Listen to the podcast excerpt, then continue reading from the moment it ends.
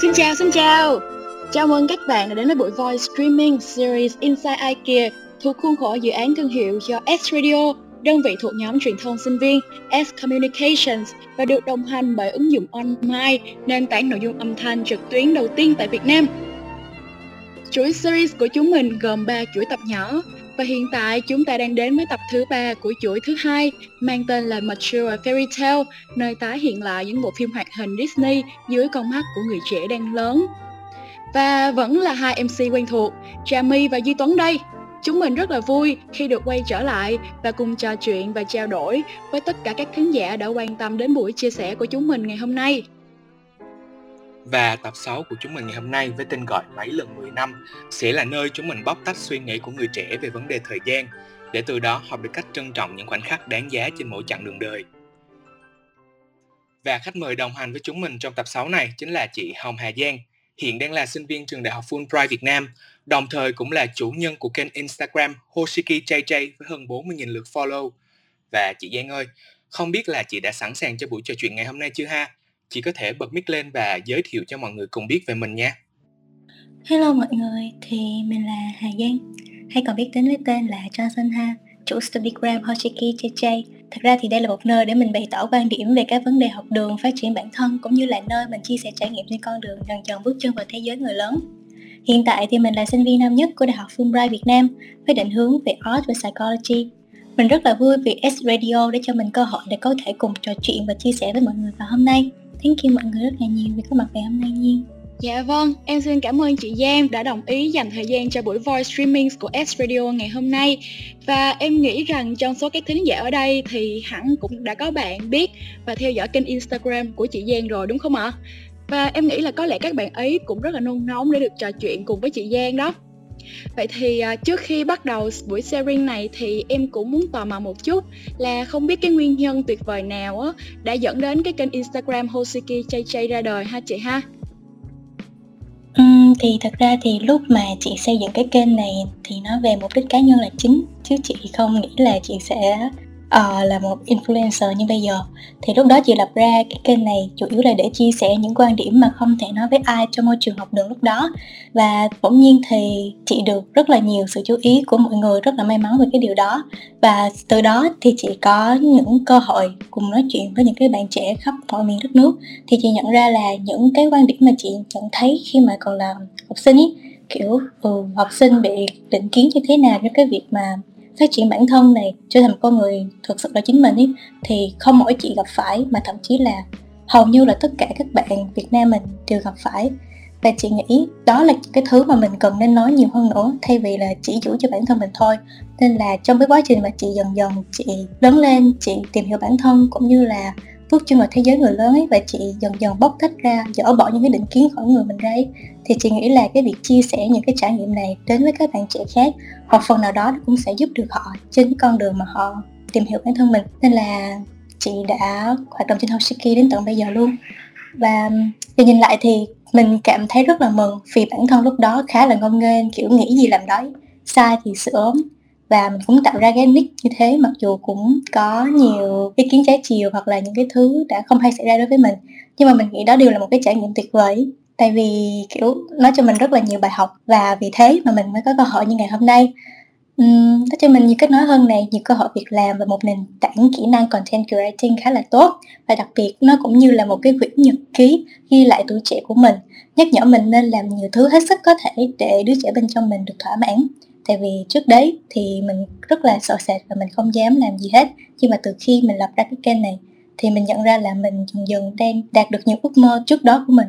Wow, và em nghĩ rằng là các bạn thính giả có mặt uh, ngày hôm nay, đặc biệt là followers của chị thì cũng rất là bất ngờ khi mà nghe kể về lý do Hoshiki JJ được ra đời. Có lẽ đây là cũng là một cái sự tình cờ khi mà chủ đề tập 6 của chuỗi material Fairy Tale của tụi em cũng nói về sự đáng giá của thời gian. Ờ, nhưng mà nó qua con mắt của ông Carr và cậu bé hướng đạo sinh Russell trong bộ phim Up. Và Trà My tin rằng là có rất nhiều bạn trẻ ở đây cũng đã biết đến phim Up đúng không ạ? Đây được coi là một trong số ít bộ phim hoạt hình hay nhất mọi thời đại của Disney luôn. Và nhân vật ông già Carl Friedkin trong phim Up là hình ảnh điển hình và đầy chân thực về hoàn cảnh của một con người bình thường. Sau khi mà người vợ Ellie mất á, thì cuộc sống màu hồng rực rỡ xung quanh ông bỗng chốc nhuộm thành một màu cam trầm xám xịt và cô đơn. À, thay vì ông thương tiếc một quá khứ đẹp, một cuộc sống gia đình hạnh phúc mà trở thành một người đàn ông quá vợ cọc cằn, khó tính và luôn cay đắng với cuộc đời. Trên hành trình thực hiện lời hứa với người vợ quá cố, thì ông gặp Russell, một cậu bé hướng đạo sinh với một tính cách vui vẻ, cùng với một chú chó tên là Đất. Và cả hai cũng đồng hành với ông trên con đường thực hiện hóa lời hứa với người vợ của mình. Để rồi cuối hành trình thì nhân vật Carl đã chấp nhận thực tại, ông không còn sống trong những ngày tháng u buồn của quá khứ nữa, mà ông đã sẵn sàng tiến về phía trước. Vậy My ơi, không biết là sau khi xem xong cái bộ phim Up này á thì Trà My có nhận ra được cái sự liên kết nào giữa bộ phim và chủ đề tập 6 ngày hôm nay của tụi mình không? Ừm, theo My nghĩ á, thì có phải là bộ phim này muốn gửi gắm chúng mình là phải nên trân trọng khoảng thời gian mà mình có, đúng không Tuấn? Ừm, chính xác rồi nè. Nhưng mà theo mình thấy ha, thì mỗi nhân vật xuất hiện trong bộ phim đều mang đến một cái nhìn khác biệt về thời gian. Nếu như mà ông Carl để tuổi già của mình trôi tuột đi một cách hờ hững thì cậu bé Russell lại luôn luôn có mong muốn khám phá cuộc sống để cho mỗi giây phút cậu đều có thể mang lại uh, những trải nghiệm uh, thật là đáng quý cho cuộc đời mình. Vậy thì không biết là chị Giang có cảm thấy giống em không ha? Không biết là chị có thể chia sẻ thêm đôi chút cảm nhận của chị về hai nhân vật trong bộ phim ấp này không? Ok, thì hồi bé lúc mà mình coi bộ phim này thì mình rất là thích ông Con. Vì bằng một cách nào đó tuy ông hơi cộc cằn và thu mình nhưng mà qua những cái hành động của ông ấy mình thấy được là ông là một người rất là tốt bụng biết quan tâm lo lắng và sẵn sàng về người khác. Chỉ là ông có những tổn thương chưa vượt qua được nên là mới có những biểu hiện hơi không thân thiện với môi trường xung quanh thôi. Chứ mình rất là thích cách xây dựng tâm lý và phát triển nhân vật của ông Carl và chắc là tại vì mình cũng là một người hướng nội như ông nên là mình dễ đồng cảm um, vì mình cũng từng enjoy cái việc mà sống trong một cái thế giới riêng của bản thân như vậy. Còn Russell thì mình cảm thấy rất là ngưỡng mộ nhân vật này. Em như là một nguồn vitamin rất là tích cực mà ai cũng nên có trong đời. Vì nhiều khi trầm lắng quá cũng không hẳn là tốt và đôi lúc mình cần những người như Russell xuất hiện trong cuộc đời mình và khiến cuộc sống mình có nhiều điều thi vị hơn. Russell thì hơi hướng ngoại quá chắc là không có giống mình nhưng mà sẽ giống với một người mà mình sẽ rất là muốn trở thành bản thân của họ. À, vậy thì à, chị Giang ơi, không biết là cái định nghĩa về thời gian của chị Giang á có khác gì so với các nhân vật trong phim không chị ha? Ừ, cảm ơn My vì câu hỏi này nha. Thì mình nghĩ là mình là sự kết hợp của hai nhân vật này. Thứ nhất là mình rất là sợ lớn lên. Vì một phần thì mình cảm giác những năm trước 18 tuổi của mình chưa thật sự trọn vẹn. Một phần thì mình cảm giác là không muốn đối diện với những cái trách nhiệm mà khi mình trở thành người lớn mà mình phải đối mặt. Đôi lúc những cái thứ đó đi kèm với mong muốn xã hội như là ờ, ở tuổi 20 thì mày phải làm được cái này, 25 phải làm được cái kia thì mới trọn vẹn được, mới thực sự bằng bạn bằng bè thì mình không muốn bản thân phải chịu áp lực như vậy.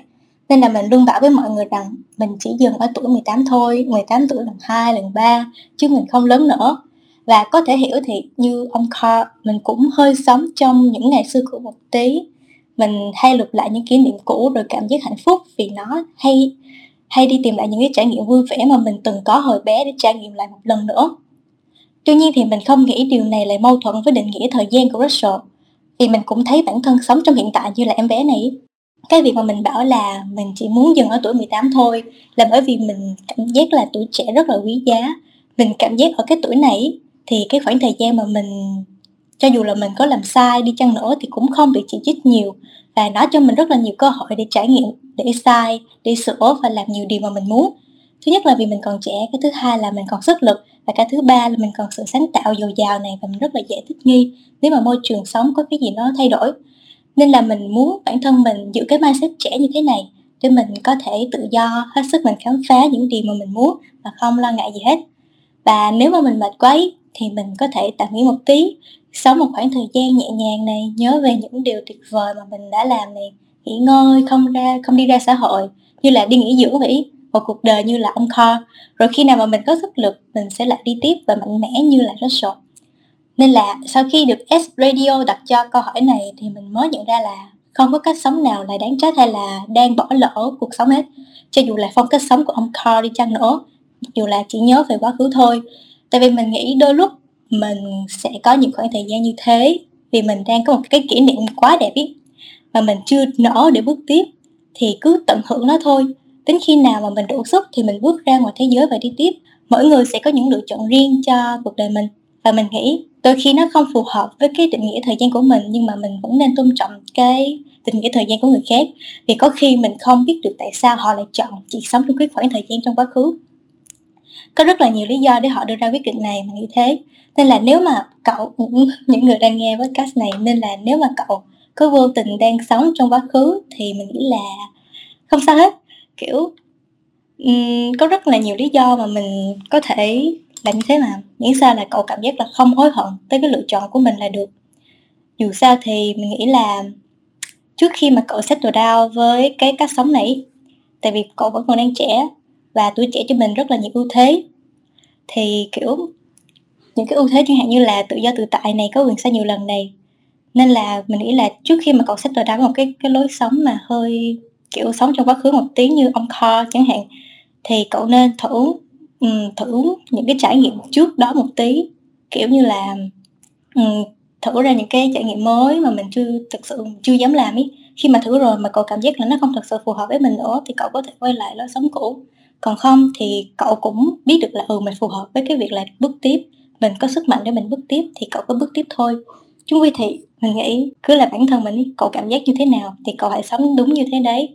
Nhưng mà tại vì mình còn trẻ nên là hãy thử trước đã, còn nếu không hợp thì thôi. Miễn sao mình không hối hận với cái quyết định của mình là được. Thank you vì câu hỏi này nha. Dạ và kiểu sau khi nghe chị nói thì em cũng nhận ra một điều, có là có lẽ mỗi người sẽ có những cái định nghĩa riêng về thời gian, đúng không chị? Nhưng mà khi nhắc về thời gian á thì bản thân em đi thì em nghĩ là sẽ có ba mốc quan trọng mà mình tạm gọi là quá khứ hiện tại và tương lai. Thì uh, chắc là em uh, hôm nay tụi em sẽ từ từ giải mã mỗi mốc quan trọng này dưới cái nhìn của người trẻ đang lớn ha. Vậy thì trước tiên mình sẽ nói về quá khứ đi. Trong bộ phim Up quá khứ của ông Carl là rất rất rất nhiều những kỷ niệm đẹp với người vợ quá cố của mình có thể coi kỷ niệm là cái mạch cảm xúc của toàn bộ cái cốt truyện của bộ phim luôn. Dù kỷ niệm lớn hay là uh, nhỏ bé vụn vặt thì nó cũng sẽ là tác động một phần đến mỗi người. Nếu mà quá khứ tốt đẹp thì nó là động lực để chúng ta bước tiếp. Nhưng mà quá khứ với những trải nghiệm không vui hay là quá nhiều lần vấp ngã thì nó sẽ vô tình trở thành một cái rào cản. Vì thế mà một bài học đắt giá trong phim Up đó là học cách buông bỏ mọi thứ để trở nên nhẹ nhàng hơn. Vậy thì chị Giang có thể chia sẻ thêm về cái bài học về quá khứ này không chị Cảm ơn Tuấn vì câu hỏi này nha. Thì chắc là mình sẽ trả lời một câu nó hơi uh, liên quan tới tình cảm một tí tại vì lúc mà câu hỏi này được đặt ra thì mình chỉ nghĩ tới cái điều này thôi. Uh, nếu mà mọi người chưa biết thì trước đây mình học kiến trúc trước khi mà mình học ở Fulbright. Lúc mà mình làm đơn nộp vào Fulbright vào khoảng thời gian học ở trường kiến ấy thì lúc ấy mình phải đối diện với rất là nhiều cảm giác kiểu hơi tiêu cực chẳng hạn như là mình rất là struggle, mình rất là mong lung trong cái việc là học một môi trường không hợp với mình, khủng hoảng bản sắc cá nhân này và nhiều vấn đề khác. Thì cái việc có một người làm chỗ dựa tinh thần cho mình khoảng thời gian đó, cùng mình vượt qua mọi thứ cho đến lúc mà mình thật sự đậu vào ngôi trường mơ ước của mình là Fulbright thì mình nghĩ cái việc này rất là quý giá. Mình nghĩ là người này sẽ có một cái chỗ rất là đặc biệt trong lòng mình nên là khi mà người đó và mình quyết định bước ra khỏi cuộc đời nhau ấy, thì nó là mình hơi ám ảnh một tí. Và vì những cái ký ức đó nó rất là đẹp ý nên sau đấy mình cứ sống trong những kỷ niệm. Mình thu mình lại mình không cho bản thân cơ hội với ai và nếu có thì cũng tìm kiếm bóng hình người đó ở những người mới. Và suốt một năm liền mình không ngày nào sống trong quá khứ cả. Nhưng mà khi mình vào phun ra rồi thì mình cũng cố gắng mở lòng hơn. Tại mình thấy kiểu mình đã cố gắng rất là nhiều để đậu vào cái môi trường này rồi thì tại sao mình không thử cho bản thân một cơ hội để mở lòng hơn? Để kiểu trải nghiệm những cái gì mà mình đã có được. Thì khi mà mình mở lòng ra được ý, mình gặp được nhiều người hơn này họ cho mình rất là nhiều trải nghiệm. Và mình cũng rất là may mắn mình kiểu tại vì mình mở lòng hơn nên là cuối cùng mình cũng gặp được một người rất là kiên nhẫn với mình cho mình những cái cảm xúc và trải nghiệm rất là khác. Mình sẽ không so sánh kiểu liệu ai có thể thay thế ai hay không vì mình sẽ dành cho mỗi con người những loại tình cảm khác nhau ấy.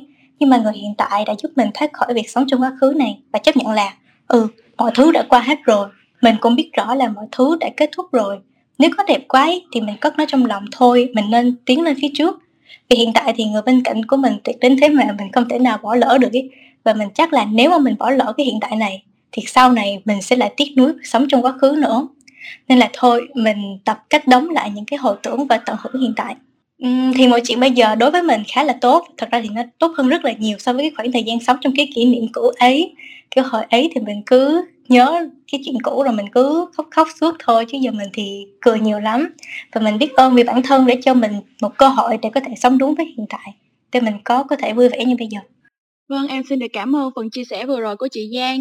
Chia sẻ với chị một chút, uh, nghe chị nói xong á thì em cũng thấy rất là đồng cảm với chị luôn. uh, bởi vì hồi cấp 3 thì em cũng có một cái người bạn khá là thân, nhưng mà vì một vài hiểu lầm không đáng có nên là em với bạn ấy không còn giữ được tình bạn nữa. Và cũng chính bởi cái hiểu lầm đó mà em đã từng bị buồn suốt cả một khoảng thời gian khá là dài. Em chỉ muốn quay về như hồi xưa thôi. Và cái khoảng thời gian ấy á, thì em ờ, rất là bị ủ rũ và em buồn suốt ngày. Em chọn cách là đóng mình lại, uh, thu mình lại với bất kỳ ai mở lòng với mình. uh, nhưng mà sau khi mà em lên đại học á, thì em được tiếp xúc với nhiều bạn mới hơn và mọi người đều có vẻ như là rất là thân thiện, hòa đồng, làm em cảm giác như là mình cũng được chào đón. uh, vì thế mà dần dần sau đó thì em dần mở lòng mình hơn và cho đến hiện tại thì em đã có những người bạn rất là tuyệt vời. Em cũng chợt nhận ra là như các chị nói á, thì chúng ta không thể nào mà lưu luyến mãi những kỷ niệm quá khứ cũ được, đúng không chị? à, bởi vì, ờm, mình phải quý trọng hiện tại, tập trung vào hiện tại và hướng đến tương lai nhiều hơn. Và em nghĩ là quá khứ đã xảy ra rồi á, thì mình không thể nào thay đổi được, nhưng mà mình có thể hoàn toàn thay đổi tương lai. Và vì thế mà mình sẽ dùng chính cái hiện tại để suy nghĩ tích cực hơn, cười nhiều hơn và trân quý thời gian hiện tại hơn. Em thấy là thời gian là vàng, cho nên là chúng ta mỗi giây phút trôi qua là cuộc đời của mình đã ngắn đi hơn một chút rồi. à, vậy thì, ờ, chị ơi, không biết là chị đã học được cái điều gì từ việc quý trọng thời gian hay là tạo ra được nhiều cái trải nghiệm đáng nhớ để, a, cái thời gian của chị á không bị trôi qua một cách vô nghĩa ha chị ha? Ừm, cảm ơn My vì câu hỏi này nha. Thì chị nghĩ là cái việc mà quý trọng thời gian ấy, sẽ có những lúc mình cảm giác là mình không có sức lực nào để mình làm tất cả mọi thứ cả, kiểu, những công việc ấy. Tới một lúc nào đó mình cảm giác rất rất là mệt và mình không thể làm gì nữa, thì những lúc đó chị cảm giác chị đang tốn thời gian.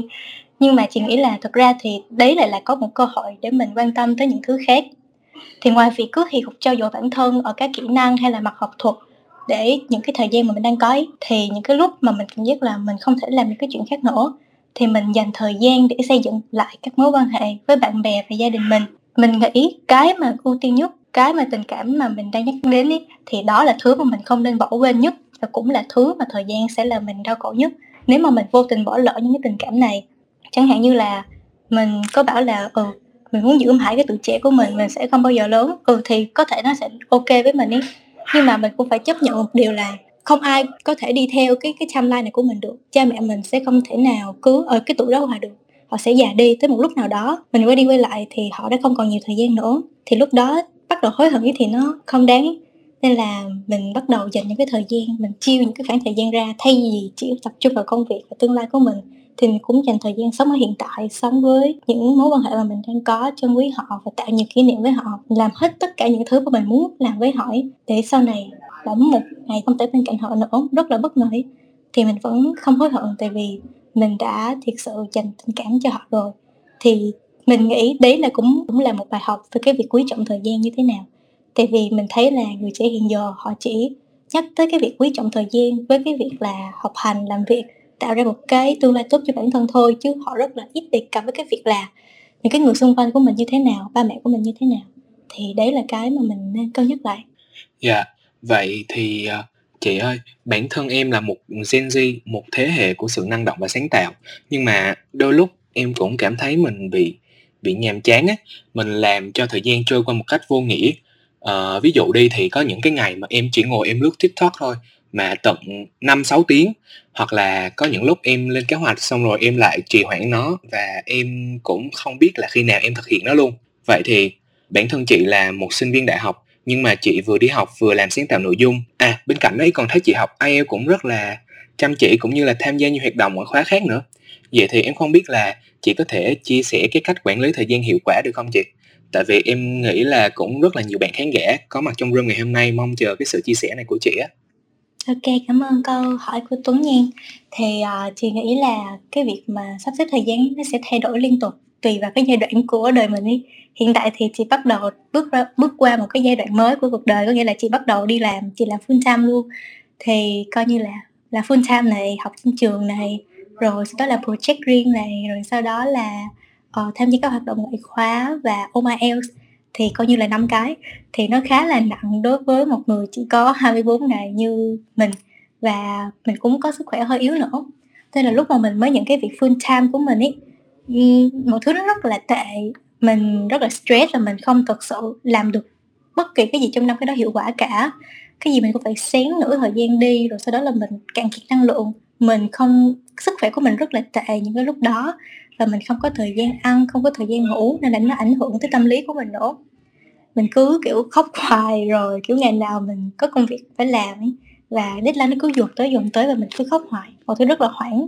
Mình không biết chắc là cũng có vài bạn có những gặp những cái trường hợp như này nên là mình nghĩ là ừ thôi mình không thể nào cứ như vậy hoài được. Nên là mình bắt đầu lên kế hoạch để mình có thể uh, làm cuộc sống của mình ngăn nắp hơn thì đầu tiên là mình bắt đầu với cái việc là lập to do list.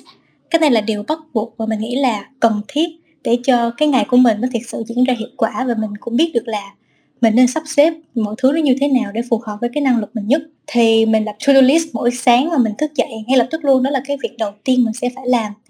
Mình sẽ recommend mọi người làm theo cái sơ đồ đọc là sao ta? End shower. Mình không nhớ, nhưng mà nó sẽ chia theo bốn cột. Đó chính là ưu tiên nhất và cấp thiết nhất. Thì khi mà chia ra những cái bốn cột này nó là bốn cột hình vuông thì mọi người sẽ xếp những cái đầu công việc của mình vào từng bốn ô và sẽ coi là ừ mình nên giải quyết công việc gì trước công việc ưu tiên nhất và cấp thiết nhất ấy, mình sẽ làm trước. Thì như vậy đến cuối ngày cho dù mình không thực hiện tất cả mọi việc xong được nhưng mà những cái đầu việc quan trọng mình đã giải quyết rồi thì mình cũng nhẹ cái tâm lý một phần nào và mình không có bị stress nhiều thì đó là một cái mà mình kiểu rất là khắc cốt ghi tâm và mình sẽ không dám bỏ bất kỳ ngày nào để mình lập to-do list cả. Ok và tiếp theo là tìm ra cái thời gian vàng của mình.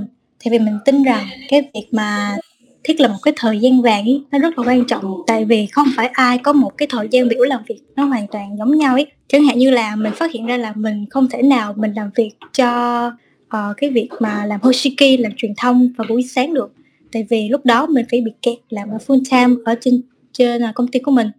Nên là mình phải tìm những cái khung giờ khác và mình vừa có đủ minh mẫn mà mình vừa có đủ khoảng thời gian để mình thực hiện cái việc đó hoàn toàn chất lượng ấy. Thì lúc đầu thì mình cũng không biết đâu, mình bắt đầu mình xếp lịch thôi. Buổi trưa này, khu, từ khung giờ nào tới khung giờ nào này, buổi chiều này, buổi tối này, thì mình cứ sắp xếp mọi thứ như vậy. Đương nhiên là mình phải đi kèm với thử nghiệm, tại vì mình sẽ không biết được là mình sẽ phù hợp với cái ngày nào liền. Thì mình cứ liên tục thử nghiệm như vậy. Tới một cái lúc nào đó mình thấy là ừ cái timeline này nó có vẻ ổn. Và mình sẽ bắt đầu coi lại coi là nó chưa thực sự hoàn thiện tại vì cái lý do gì. Chẳng hạn như là mình không ngủ trưa chẳng hạn không ăn uống đầy đủ chẳng hạn những cái tác nhân mà bên trong và bên ngoài nó ảnh hưởng tới mình ý thì mình bắt đầu mình coi lại và mình lại điều chỉnh một lần nữa để mình thử nghiệm tiếp. Thì chắc là tầm một tuần thì mình phát hiện ra được là à thì ra cái sơ đồ này cái thời gian biểu này nó phù hợp với mình. Và mình bắt đầu mình tìm cách để tối ưu, tối ưu nó và duy trì nó mỗi ngày luôn để mình không bị kiệt sức quá nhiều. Chẳng hạn như là mình phát hiện mình phải ăn đủ chất, tại vì mình làm việc rất là nhiều trong một ngày và mình tin là tất cả mọi người ở đây đều phải ăn đủ chất và ăn đủ bữa. Tại vì mình cảm giác là mọi người thường có xu hướng là mọi người sẽ dậy trễ và mọi người sẽ bỏ buổi sáng, tại vì buổi tối mọi người thức rất là khuya để chạy deadline. Thì mọi người thường hay bỏ buổi sáng, nhưng mà mình nhận ra khi mà mình sống trong cái lối sống như vậy, thì mình cảm giác cái ngày nó bị ngắn đi và sức khỏe của mình thật sự không có được đảm bảo nữa. Kiểu mình không được cung cấp đủ năng lượng và lúc nào mình cũng hơi bị um, kiệt sức một tí. Thì mình bắt đầu mình tập ăn đủ bữa mặc dù là nó hơi khó khăn tại vì khi mà mọi người vào một cái discipline nào đó thì nó không lúc nào cũng không phải dễ dàng ý mình phải cân nhắc được là ừ cái cái giờ này mình sẽ ăn bao nhiêu này à, mình sẽ ăn như thế nào để mình cảm giác là mình có đủ năng lượng để mình làm cái việc này. Nhưng mà nó vẫn không khiến mình quá no kiểu căng da bụng trùng da mắt ấy. Kiểu nếu mà ăn no quá cái thứ thì mình sẽ không có năng lượng không có đủ sức để mình làm cái công việc tiếp. Thì mình cũng bắt đầu thử nghiệm coi là ừ, cái buổi nào nó phù hợp ăn như thế nào nó sẽ phù hợp, ăn cái món gì sẽ phù hợp. Và mình sẽ dành ra riêng một cái diet cho mình luôn để mình có thể duy trì được cái mức đó hàng ngày. Để mình không có bị cứ bị chệch một tí thì nó sẽ, mọi thứ nó sẽ rất là rối. Và cái và cái, một cái nữa rất là quan trọng đó chính là nghỉ ngơi khi cần.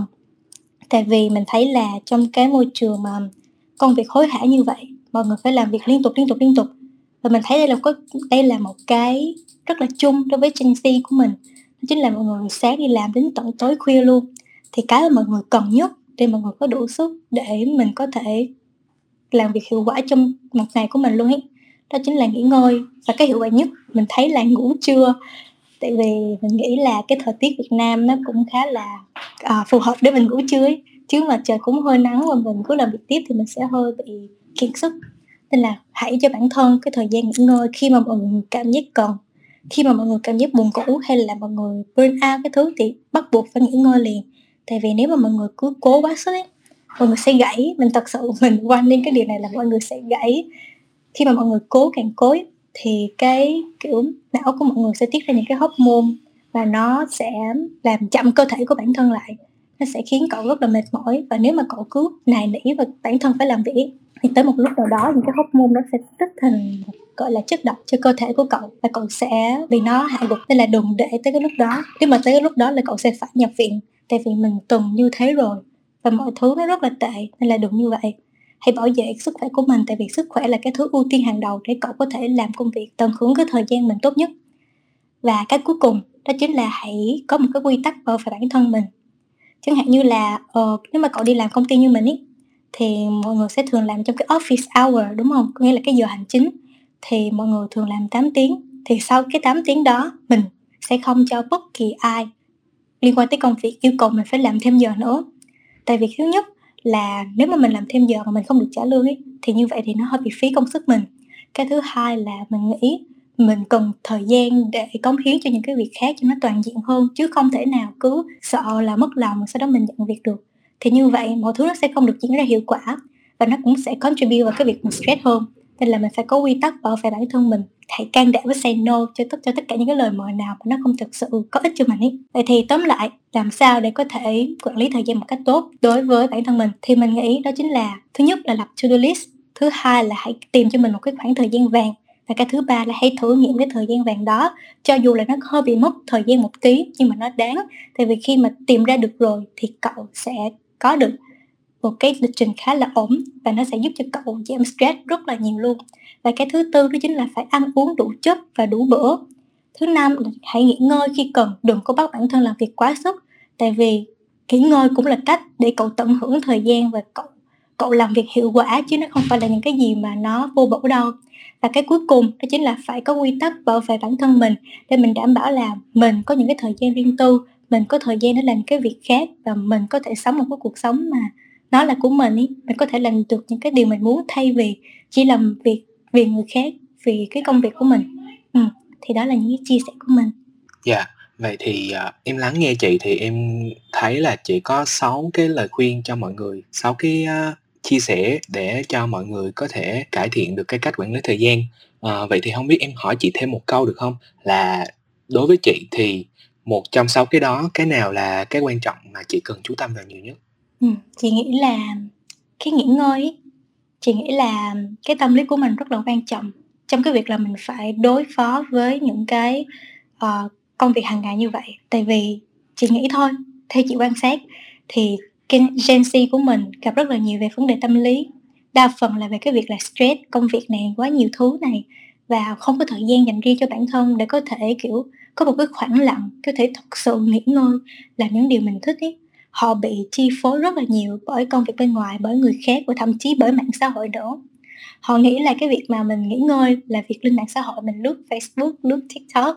Nhưng mà bản thân chị nghĩ đó cũng là một cái cách nó đang bào mòn cái năng lượng của mình ấy tại vì theo chị nghĩ, nghỉ ngơi thực sự là cái việc mà mình cho bản thân một cái khoảng không tĩnh lặng để mình không nghĩ về bất kỳ cái gì hết mình, mọi thứ nó phải chậm lại và mình phải, kiểu, lắng nghe bản bản thân mình ý coi là mình không ổn ở đâu này, mình cần điều gì này để mình có thể cung cấp cho bản thân cái điều đó thì cái điều đó rất là cần thiết, nhưng mà mình cảm giác là mọi người, kiểu, người trẻ, những cái người trẻ xung quanh mình lại bỏ lỡ cái điều này tại vì họ cho rằng cái việc nghỉ ngơi này nó không đáng hoặc là họ nghỉ ngơi rất là ít luôn, chẳng hạn như là chỉ nghỉ ngơi tầm một, hai tiếng rồi sau đó họ lại lao vào luồng công việc hoặc là họ thậm chí không cho mình những cái kỳ nghỉ nó xứng đáng ý và họ và họ coi là những cái kỳ, những cái kỳ nghỉ đó là những cái thứ gì nó xa xỉ. Trong khi đó, những cái kỳ nghỉ này lại rất là cần thiết để họ có thể duy trì cái tình trạng kiểu tâm lý nó tốt, để họ có thể đủ năng lượng để họ làm cái điều mà họ đang mong đợi.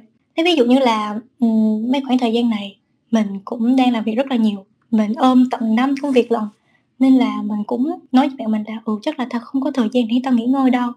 Và mình thật sự là như thế thứ bảy, chủ nhật là thậm chí mình phải ngồi mình đọc bài để chuẩn bị cho tuần sau, tại vì sáng thì mình không thể nào học bài được, tại vì mình phải đi làm mà. Nên là coi như là ngày cuối tuần của mình không thể nào có thể hoàn toàn không đụng không đụng tới cái máy tính, không đụng tới mạng xã hội, không đụng tới bài tập. Mình vẫn phải dính tới nó một một cái cách nào đó và mình không có thời gian để nghỉ ngơi trọn vẹn hoặc là đi tham gia những cái hoạt động mình thích. Thì cứ liên tục tiền như vậy có một hai tháng thì mình nhận ra là, trời ơi, mình bị mất năng lượng mình bị mất cái khả năng có thể làm việc tốt nhất có thể của mình. Cái này có thể hơi khó hiểu nhé nhưng mà mình sẽ giải thích sâu hơn một tí, chẳng hạn như là hồi đó mình, lúc mà mỗi lần mà mình làm content ý, content trên social media thì mình nghĩ ra content rất là nhanh. Nhưng mà tự nhiên cái lần này, những cái những cái ngày gần đây mình lại không nghĩ nhanh nữa. Khi mình nhìn cái task ấy mình cứ mình cứ đứng yên ở đó, mình không thể nào mình nghĩ ra một cái ý tưởng nào cả. Mọi thứ nó cứ đứng lại vậy nè, cho dù mình rất là cố gắng nhưng mà não mình cứ không hoạt động được.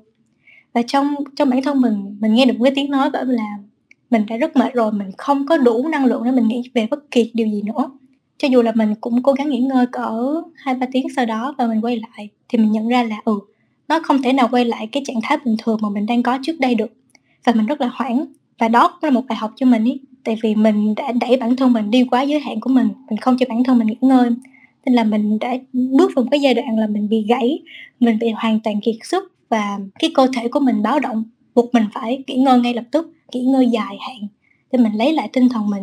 Mình lấy lại, mình tập trung lại cái bản thân của mình là ai, mình đang làm gì và kiểu xét lại một cái lịch đàng hoàng cho bản thân mình để mình không phải cứ cứ lao vào luồng công việc và bỏ bê bản thân như vậy nữa. Thì đó là cái cách mà cơ thể của mình nó kéo mình lại, nó không cho mình đi tiếp nên là mình nghĩ là nếu mà mọi người đi tới cái giai đoạn này, mình nghĩ là nó sẽ rất là kinh khủng ý. Tại vì nó ảnh hưởng tâm lý của mình rất là nhiều. Nên là đến khi mà mọi người phải trải qua cái giai đoạn này thì hãy bảo vệ bản thân mình. Hãy cho bản thân mình cái khoảng thời gian nghỉ ngơi nó hợp lý và đầy đủ để mình có thể, kiểu, tiếp tục tận hưởng thời gian của mình cũng như là mình sẽ tối ưu hóa thời gian của mình hơn. Thay vì, kiểu, bùng cái, mọi người buộc phải, kiểu, nằm bật ra không thể làm gì cả cho một hai tháng thì như vậy nó sẽ rất là tốn thời gian và cũng rất là ảnh hưởng tới tâm lý sức khỏe của mọi người nữa nên là đừng có như thế hãy bắt đầu quan trọng cái việc nghỉ ngơi hơn Dạ, em cảm ơn phần chia sẻ vừa rồi của chị. À, thì chị ơi, em cũng biết là nghỉ ngơi là một cái điều cần thiết như chị nói á, nhưng mà lỡ như, ờ, mình nghỉ ngơi quá đà xong rồi mình bỏ xuôi theo nó luôn á, cái thời gian của mình sẽ bị phí đi á chị. Thì, à, hông biết là làm sao để giải quyết vấn đề này ha chị ha? Ừm, mỗi lần mà chị nghỉ ngơi thì chị sẽ luôn biết được là sắp tới mình sẽ phải làm gì. Ừm, tuy nhiên là sẽ có những trường hợp khác nhưng mà bây giờ mình cứ nói về cái trường hợp này đi hen. Trước khi mà chị nghỉ ngơi thì cái định luôn là, ừ, sắp tới mình có những cái sự kiện gì quan trọng, những cái sự kiện gì mình có thể bỏ được thì mình bỏ hết, nhưng mà những cái sự kiện gì nó rất là quan trọng mà mình buộc phải làm, mình phải tham gia ấy, thì chị cũng lên lịch thế nào đó nó cũng, kiểu, vừa fit để mình làm cái task này và nó cũng vừa fit với cái cái cái sức khỏe của mình nữa. Chứ chị không, kiểu, devote thời gian để hoàn toàn nghỉ ngơi hay là hoàn toàn làm cái công việc đó trong khi mà cả hai cái sự cấp bách nó đều như nhau ấy. Nhưng mà chị nghĩ là nó tùy thuộc vào cái tình trạng sức khỏe và tâm lý của mọi người lúc đó. Nếu mà thực sự mọi người đó rã rồi mọi người không thể làm bất kỳ điều gì nữa ấy, thì thật sự cái việc nghỉ ngơi nó nên là ưu tiên hàng đầu và lời khuyên tốt nhất vẫn là bỏ tất cả mọi thứ lại. Tại vì nếu mà mình có được những cái thứ hiện giờ ấy, thì sau này mình cũng sẽ có thể kiếm lại được thôi tại vì mình có khả năng đó mà cái sức khỏe của mình mới là quan trọng. Nhưng mà cái lời khuyên vẫn là nên phải biết trước là mình sắp có cái gì, nó sắp đến của mình ấy có quan trọng hay không. Và mình nên lên plan B trước để coi là ừ với cái việc nghỉ ngơi này thì mình phải sắp xếp như thế nào để mình vừa nghỉ ngơi đủ khỏe và đủ thời gian để mình làm cái việc này. Chứ đừng có buông thả quá. Chung quy nó nó nó lại quay về cái câu chuyện là mình phải ý thức được cái trách nhiệm của mình với những cái deadline đó, những cái task đó và những cái gì mà mình phải làm cho để mình có thể đạt được cái mục đích của mình ấy thì hãy luôn vẫn phải luôn nhớ tới cái trách nhiệm của mình. Nhưng mà đồng thời cũng phải cân nhắc lại cái việc mà nghỉ ngơi của bản thân. Ừ, thì đó là cái quan điểm của mình về cái vấn đề này. Dạ em cảm ơn chị. À, chị ơi, em cũng là một follower trên Instagram của chị á, thì em cũng thấy là chị hay lập những cái planner và to-do list á, hàng ngày á, thì uh, Em cũng từng muốn làm planner và to-do list nhưng mà em làm xong rồi thì em không có thực hiện những cái planner đó mà em để vậy luôn á chị. Thì không biết là có cách nào mà giúp tụi em lập được to-do list một cách hiệu quả hơn không chị ha? Ok, cảm ơn câu hỏi của mai nha. Mình cũng nhận được cái câu hỏi này ở trên Instagram của mình khá là nhiều. thì mình thấy là một vài lỗi mà mọi người gặp phải khi mà mọi người làm to-do list đó chính là mọi người rất là ham việc và người liệt kê rất là nhiều thứ mà mình cần phải làm trong hôm nay những cái thứ mà thiệt sự nó không đáng ấy. chẳng hạn như là uh, đi thăm những cái mà nó không thiệt sự nó thực tiễn chẳng hạn như là đi thăm một người bạn ở quận quận quận ba trong khi mình ở quận 7 chẳng hạn vậy hôm đó mình có rất là nhiều thứ mình cần ưu tiên chẳng hạn thì như vậy thường là mọi người sẽ trong một ngày khi mà mọi người end cái ngày của mình ý mọi người sẽ thấy là ừ có rất là nhiều công việc mà mình vẫn chưa làm được và mình sẽ bắt đầu stress um, nên là chị nghĩ nên là mình nghĩ khi mà mọi người mọi người lập to do list ý cái mà quan trọng nhất đó chính là mọi người phải có một cái sơ đồ những cái thứ hạng ưu tiên và những cái gì nó cấp bách. Như là hồi trước mà mình chia sẻ đó chính là cái sơ đồ Enshower chị đấy mà mình học được của Shark uh, Thái Vân Linh thì mình thấy cái sơ đồ này nó rất là hiệu quả. Mọi người sẽ chia ra được cái đầu công việc nào là mình cần phải ưu tiên và khẩn cấp mình phải làm ngay lập tức trong cái ngày hôm nay. Và sẽ có những cái công việc mà nó hơi khẩn cấp một tí và nó hơi ưu tiên một tí mà mình có thể làm sao được. Và sau cuối cùng đó chính là những công việc không khẩn cấp không ưu tiên luôn. Thì những công việc này mọi người có thể hoàn toàn bỏ đi kiểu bỏ ra khỏi to-do list của mình luôn hoặc là giữ nó lại tới khi nào mà mình hoàn toàn được hoàn thành được những cái công việc của ba cái đầu trên rồi ý, thì có thể quay lại làm cái công việc ở trong cái cột cuối cùng. Còn không thì có thể bỏ đi. Thì cái với cái cách này thì mọi người có thể giảm đi cái gánh nặng lúc mà lên to-do list khá là nhiều và mọi người sẽ thấy được là mọi người thực hiện cái to-do list cũng hiệu quả một chia sẻ thứ hai đó chính là mọi người thường, kiểu, đặt một cái mục tiêu khá là dài hạn ý tại vì theo mình học được, khi mà mình học tâm lý học ý, thì cái khi mà mọi người mọi người chỉ thực sự làm một cái công việc nào đó, khi mà mọi người thấy được rõ nhất cái tầm quan trọng của nó, cần mình thôi ý. chứ mà nếu mà mọi người bảo là mình phải mọi người ghi trong to do list là mình phải đậu đại học trường A vào cái ngày hôm đó thì rất là khó để mọi người biết được là mình phải nên làm gì và kiểu nó rất là sai mọi người sẽ không có được cái động lực của mình để mình có thể làm cái điều đó. Nên là thay vì ghi một cái task rất là rất là to rất là xa như vậy thì hãy break nó xuống thành những cái task nhỏ hơn mà nó gần mình hơn và mình có thể làm được trong ngày hôm nay thì như vậy nó sẽ ổn thỏa hơn. Uhm, với một cái chia sẻ thứ ba nữa đó chính là hãy ghi cụ thể ra. Chứ đừng có kiểu ghi chung quá. Cái này thì bản thân mình cũng gặp phải khi mà mình học những năm cấp 3 thì lúc mà mình mới bắt đầu tập tành xài to-do list ấy, thì mình cũng ghi ra là ừ làm bài tập toán làm bài tập văn làm bài tập tiếng anh. Cái mình lúc mà mình dỡ cái to-do list ra mình mới bắt đầu hỏi là làm cái gì của toán bây giờ? Làm bao nhiêu mới là đủ? Rồi ví dụ mình hay làm không hết thì sao? Kiểu như vậy thì mình sẽ rất là rối và mình sẽ cảm giác cái ngày của mình nó không thực sự được trọn vẹn và mình không có được một cái lịch trình là mình nên ưu tiên cái gì trước ấy. nên là cái lời khuyên ở đây thì mọi người hãy lại tách nhỏ nó ra và cụ thể hóa lên, chẳng hạn như là làm toán, bài tập hai, ba, trang một, hai, ba chẳng hạn thì như vậy mọi người sẽ biết được là mình sẽ cần làm cái gì và khi mà mọi người làm xong nó rồi, mọi người gạch nó đi thì cái cảm giác gạch nó đi rồi nó sẽ rất là sảng khoái và mọi người lại có động lực để mọi người làm tiếp. Thay vì cái việc là cứ làm cứ làm một cách mông lung như vậy. Thì đó là cái cách mà những cái kinh nghiệm xài to-do list của mình. Mong là nó có thể giúp ích cho mọi người. Dạ vâng, em xin được cảm ơn những phần chia sẻ hữu ích của chị Giang. À, các bạn thân mến ơi, chúng ta không thể nào nhớ được là 10 năm trước mình đã ra sao và cũng như là không biết được là 10 năm sau mình sẽ như thế nào nhưng mà dù mọi chuyện có ra sao đi chăng nữa, thì chúng ta vẫn phải bước tiếp và sống tiếp chỉ khi chúng ta học được cách trân quý hiện thực, chấp nhận hôm nay và tận hưởng từng phút giây, thì mỗi dặm phía trước mới trở nên thật đáng quý vậy là chương trình cũng đã đi đến hồi kết rồi Ban tổ chức chân thành cảm ơn chị Giang đã chọn đồng hành cùng chúng em, cũng như là quan tâm, chia sẻ góc nhìn, câu chuyện của chị trong buổi phát sóng ngày hôm nay. Và em chúc chị Giang thật là nhiều sức khỏe và chúc chị sẽ luôn thành công trong sự nghiệp ạ. À. Và chị Giang ơi, không biết là chị có điều gì muốn nhắn gửi đến các bạn khán giả trong phòng ngày hôm nay không ạ? Ừ, lời đầu tiên thì uh, mình cảm ơn câu chúc của Minh. Thì đối với một lời uh, cuối cùng dành cho các bạn khán giả ngày hôm nay đó chính là hãy sống đúng với giá trị của bản thân. Đừng chạy theo giá trị của xã hội mặc dù là cái uh, mình không có quá nhiều thời gian hay là có quá nhiều thời gian đi chăng nữa thì hãy sống đúng với cái gì mà mình đang cảm nhận. Và đôi lúc chúng ta buộc phải làm những cái thứ mình không thích để có thể đạt được thứ mình thích. Và có những cái khoảng mốc mà mình nên tận dụng cơ hội khai thác, vì nó có thể không trọn vẹn khi mà mình thử lại theo một cách khác. Chẳng hạn như là, nếu mà cậu đang học đại học, thì hãy tận dụng 4 năm đại học này thì trải nghiệm hết sức có thể những cái trải nghiệm mà đại học nó mang đến cho mình ý. Chẳng hạn như là những cái cơ hội thực tập, chương trình cái thứ. Nếu mà cậu có một cái suy nghĩ nảy sinh từ cái việc đó, thì hãy cứ apply vào đi và nếu nó không hợp thì thôi, mình có thể chọn một cái lối sống khác. Chứ đừng có, kiểu ừ sau này mình có thể trải nghiệm lại mà mà bỏ lỡ những cơ hội như vậy. Tại vì sau này nếu mà cậu trải nghiệm lại, nhưng mà cậu sẽ trải nghiệm đó với một cái cảm giác rất là khác. Nó không được trọn vẹn như là cái thời mà cậu còn là sinh viên nữa. Nên là nếu mà mình hiện tại có những cơ hội nào và mình muốn cái điều đó thì hãy cứ cắm lấy nó. Cứ, kiểu, thỏa sức đam mê mình phải đừng có sợ gì hết. Tại vì kiểu tuổi trẻ thật sự rất là đáng giá và mình chỉ có một tuổi trẻ thôi. Nên là đừng để nó vượt đi một cách vô nghĩa. Tại vì mình nghĩ là nếu mà tuổi trẻ mình trải qua đủ nhiều ấy thì khi về già mình sẽ có nhiều thứ để mình nhớ lại. Và lúc đó mọi thứ mới vui. Kiểu khi nhớ lại những cái kỷ niệm cũ thì lúc đó mọi thứ rất là vui vẻ. Ừ thì đó là một cái lời mình muốn nhắn với mọi người trong ngày hôm nay. Và uh, em cũng cảm ơn lời chia sẻ của chị.